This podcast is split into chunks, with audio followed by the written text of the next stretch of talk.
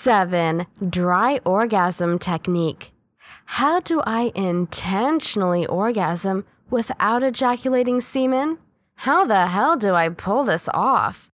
I know it seems unnatural at first, but it's very simple, really. You do it through a technique called edging. This edging process involves you stimulating your penis while focusing on the feelings you feel as you approach your point of no return.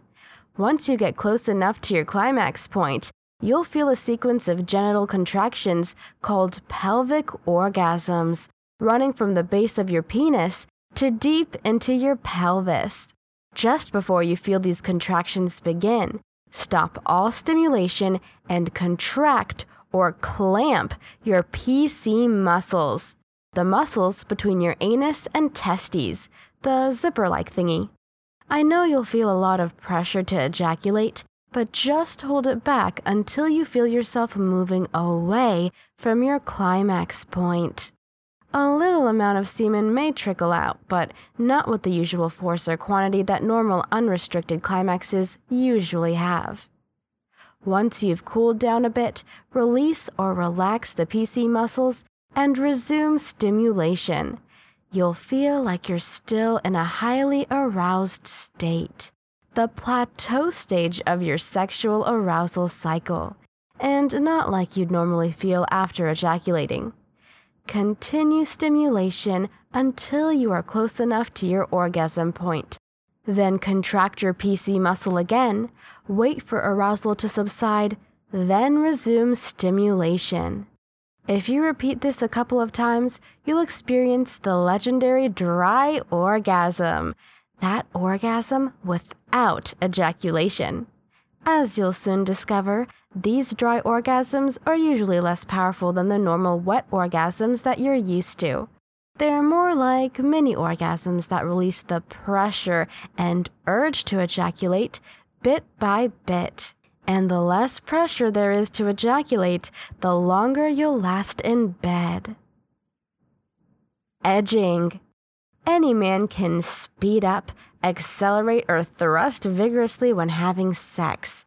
We're all guilty of it at some point, but it takes a great lover in bed to know when to slow down or pull the stops.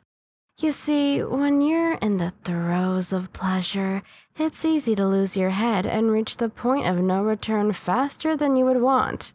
So, what do you do? Two things.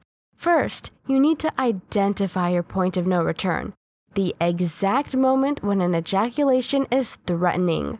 Secondly, learn how to modulate your movements so that you can gain better mastery over your ejaculation and avoid going over the point of no return. Now your question becomes how do I kill these two birds with one stone? Through a process called masturbation orgasm edging. Masturbation Edging Guide.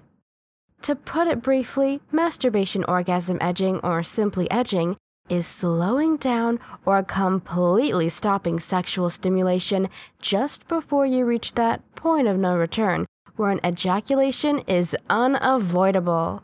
For you to better understand masturbation orgasm edging, let me take you through the edging technique in detail.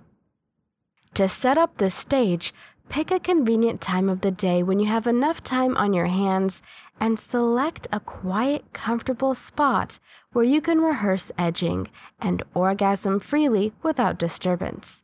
Inside your bedroom is a nice place to start. Relax and take deep breaths as you prepare yourself for this edging exercise.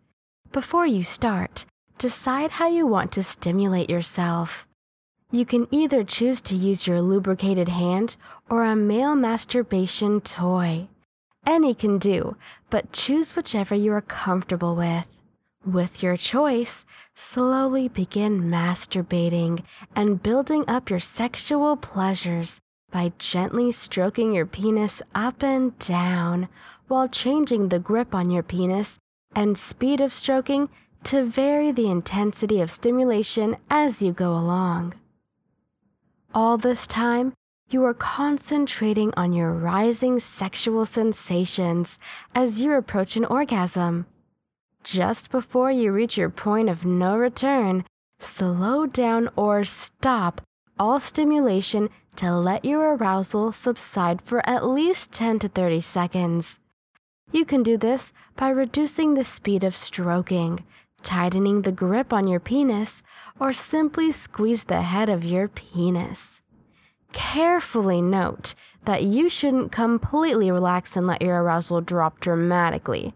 Just maintain your arousal at a slightly lower level. Once your arousal drops just below the point of approaching climax, resume stimulation and again pull away when you get close to the point of no return. If you are a starter, try and repeat this masturbation orgasm edging process at least four times, then let yourself go on the fifth time. The next few times you masturbate, keep increasing the number of times you edge to 7, 10, 12, and so on. With good practice, you'll learn how to maintain and hover at a pleasure level just below your point of no return, which allows you to prolong your orgasms while still enjoying intense pleasures yourself. Patience is bitter, but its fruits are sweet. Aristotle. No doubt, just like any other body workouts, masturbation orgasm edging takes time to practice, but is well worth the effort. Little by little, you'll begin to see and feel significant improvements in your ability to hold off ejaculation. I'll be the first to confess that beginners, and even seasoned edgers, find masturbation orgasm edging to be quite frustrating to say at the least.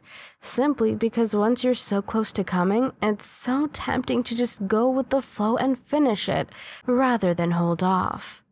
In fact, research shows that 50% of first timers end up ejaculating their whole load even when they didn't want to. But don't give up. Keep trying. It may sound cruel and feel unnatural at first, but this edging preps you for a climax of epic proportions. But more importantly, it makes you a master at delaying ejaculation long enough to give woman mind blowing orgasms. And that's what you want, right? now, let me address a seemingly strange but explainable feature of masturbation orgasm edging called pre ejaculation or pre cum. As you edge for longer, you'll notice long strings of fluid trickling off your penis, some even reaching the floor. This is what we are referring to as pre-cum, pre-ejaculate, or pre-ejaculation. Pre-cum is a clear, colorless, lubricating liquid that is discharged from a man's penis whenever he's sexually aroused, during foreplay, masturbation, or before you climax. It's secreted subconsciously. That's why you don't really know or feel it coming out. You just see it. Its work is to basically lubricate the urinary pipe and neutralize the remaining acidity left behind by your urine. Why? Because acidity is a hostile environment for sperm. So, neutralizing the urethra creates favorable conditions for the safe transmission of sperm ensuring their survival. The amount of pre ejaculate produced varies from man to man. Some even don't. But one thing for sure is that whenever it's emitted, it's been triggered by some sexual arousal of some sort. So, the more sexual stimulation you receive, the more pre ejaculation fluid you'll release. And masturbation edging generates a lot of sexual arousal for a longer time, which means that pre-cum is produced in large amounts. And since pre-cum is a sticky liquid, it tends to stay glued together and form long threads that sometimes reach the floor. So this shouldn't worry you a bit. It's just nature doing what it does best promote life. It's important that you do come at the end of the edging session. Why? Because every time you edge, and this can be for hours, you basically block the release of semen. This backs up large amounts of edging cum in your testicles and clogs up your ejaculatory tract. So, just for good measure and to avoid complications later on, make sure you finish yourself after prolonged edging, just to clear up your drainage, so to speak. Not only that, but it's a good way to enjoy your results and reward yourself for all the patience and hard work done. Don't you think?